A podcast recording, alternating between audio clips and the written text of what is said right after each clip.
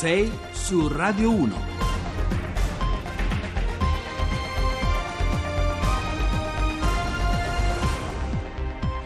Buongiorno e benvenuti su 6 su Radio 1, Francesco D'Aiala al microfono, sono le 6.08 e 54 secondi, vi do subito il numero per mettervi in contatto con noi che è 335 699 2849 per sms e whatsapp e vi ricordo che Radio 1 è presente su Facebook, su Twitter e su tutti i social.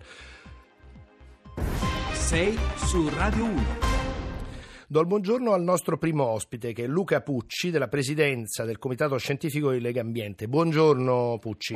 Buongiorno, buongiorno, a tutti. Allora, Luca Pucci è con noi oggi perché l'Unione Europea ha sanzionato l'Italia con 25 milioni di euro di multa più 30 milioni per ogni sei mesi di ritardo.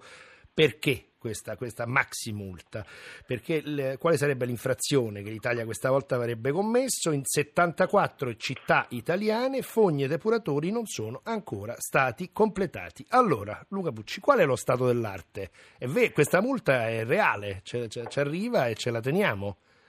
Questa multa è reale ed era purtroppo noto che sarebbe arrivata e in realtà eh, ridimensiona una multa di era stata combinata già nel, nel 2014, eh, la ridimensiona per un, un lieve miglioramento che c'è stato rispetto ad una situazione estremamente critica eh, che eh, ci mette in una posizione di non eh, rispetto di normative eh, presenti dal 1976 in Italia e eh, dal 91 con una direttiva europea che ci impongono di avere un'adeguata copertura eh, fognaria e un adeguato trattamento eh, degli scarichi fognari. Eh, è una situazione eh, critica per l'ambiente perché con Goletta Verde nel 2017 abbiamo rilevato un 40% di punti del mare non conformi rispetto al, um, ai limiti del batteriologici. Questo vuol dire che queste carenze hanno un impatto su quella che è la qualità delle nostre acque costiere, oltre a quello che è l'impatto ovviamente sulle acque interne, quindi parliamo di laghi e fiumi. Eh, a proposito di fiumi, viene subito in mente la situazione tragica del, del, del Sarno, per esempio. Sì, eh, il Sarno è, una, è uno degli esempi più lampanti della, della eh, incapacità di eh, dotare di reti infrastrutturali primarie il nostro Paese e di dare una qualità dell'ambiente eh, minima a, a, territori ampiamente abitati come quelli della Valle del Sarno. Nella Valle del Sarno eh, ci sono i depuratori da, da circa una decina di anni, ma c'è eh, una carenza ancora di, di, reti fognarie, quindi ci sono eh, importanti comuni, eh, parliamo di centinaia di migliaia di, di, abitanti che non sono ancora adeguatamente collegati agli impianti di depurazione e, per cui abbiamo ancora una, una situazione estremamente critica di un fiume che è stato oggetto di commissioni parlamentari, di inchieste, eh, e ancora oggi. Senta, eh, Pucci, eh, a parte il Sarno, la situazione del Sarno, quali sono altri, altri comuni diciamo, conosciuti che hanno questa situazione di carenza di fogne?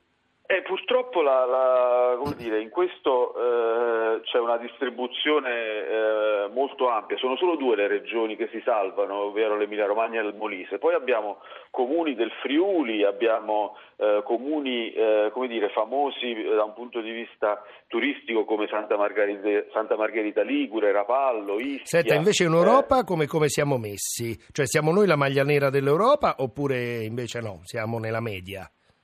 Eh, no, siamo al di sotto della media. Eh. Sicuramente ci sono eh, alcune regioni, alcune nazioni del Mediterraneo come eh, la Grecia eh, e altre, regioni, altre nazioni che sono entrate da poco in Europa che hanno situazioni ancora critiche, ma diciamo tra le nazioni fondatrici siamo sicuramente quelli eh, che sono, che, sono, più indietro e diciamo, non, non, non è adeguato a quello che è il livello eh, economico e industriale dell'Italia a livello della depurazione. Va bene, senta eh, Pucci, e niente, allora questa, questa multa eh, ci toccherà pagarla, insomma, sarà l'enne, l'enne, l'ennesima. Ci toccherà pagarla ed è, ed è diciamo, la cosa più dolorosa è che i fondi ci sono da diversi anni. Ah.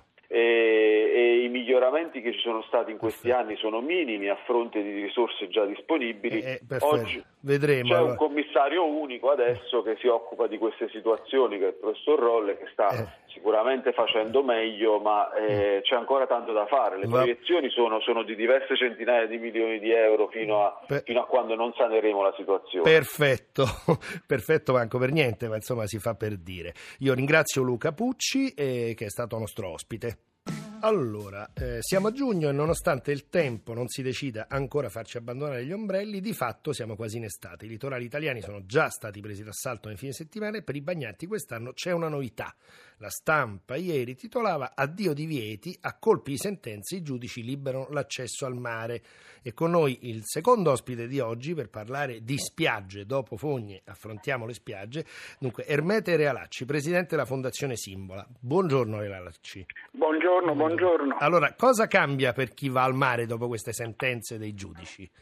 Beh, che viene finalmente sancito una cosa che sulla carta già c'era, cioè la possibilità di accesso al mare per i cittadini eh, anche dagli stabilimenti senza dover pagare pedaggio. Eh, formalmente questa legge già c'era, ma in realtà c'è stata una lunga vertenza anche giudiziaria. Io ricordo ancora che una delle prime sentenze fu una sentenza del 2001 che riguardava lo Sbarcatello, un luogo dell'Argentario dove la, la, un'associazione locale, ADA si chiamava, Associazione Donne Argentario e la Lega Ambiente conducevano una vertenza con un po' di blitz anche a qualcuno partecipai anch'io per permettere l'accesso a questa spiaggia. Ci fu già allora, nel 2001, una sentenza, ma in realtà si è continuato, come sanno tutti i cittadini, a non permettere questo accesso. La Lega Ambiente negli anni scorsi, nel corso della campagna Coletta Verde, ha fatto una specie di esperimento nel litorale laziale e il risultato che su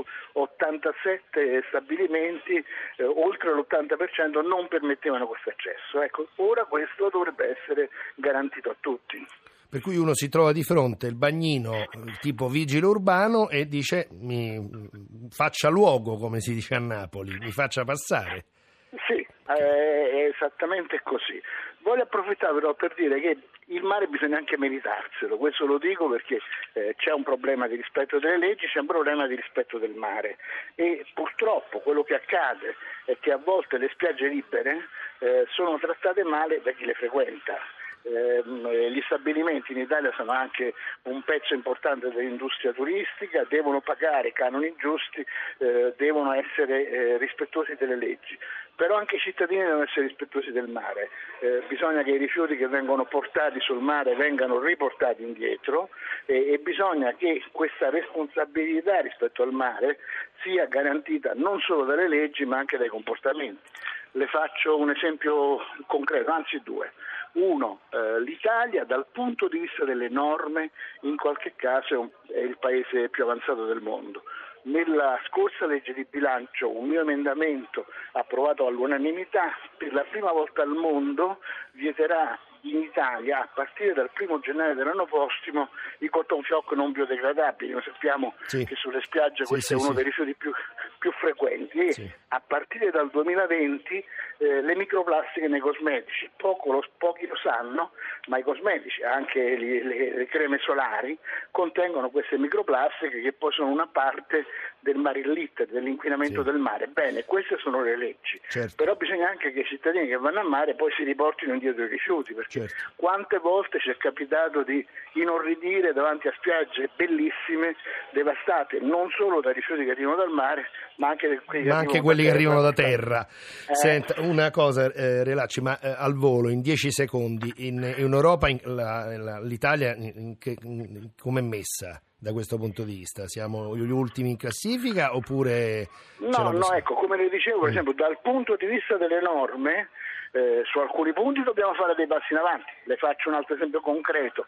Oggi un pescatore che recupera in mare dei rifiuti di plastica eh, praticamente eh, è spinto a ributtarli in mare perché altrimenti corre il rischio di incappare in sanzioni e se arriva a terra deve pagare lui per lo smaltimento di quei rifiuti. In altri paesi non è così certo. e questa è una norma da cambiare. Però, Perfetto. come dicevo prima, su alcuni punti, sotto un fioc eh, non biodegradabili, microplastiche nei cosmetici, siamo il primo paese al mondo e devo dire che anche l'UNEP, il direttore dell'UNEP, quando è stata approvata qualche mese fa questa norma, ha fatto un uh, Twitter, un tweet uh, atipico in cui ha detto fantastica notizia dall'Italia, uh, si può fare. Beh, si può fare.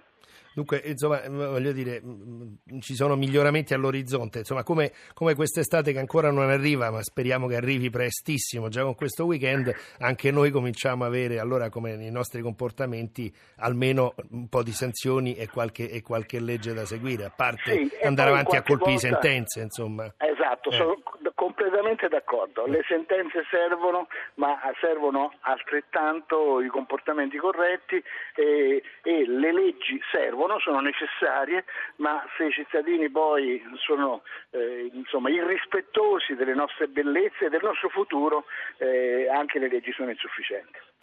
Benissimo, io a questo punto ringrazio eh, Ermete Realacci, presidente della Fondazione Simbola, che ci ha raccontato qual è la situazione sulle nostre spiagge.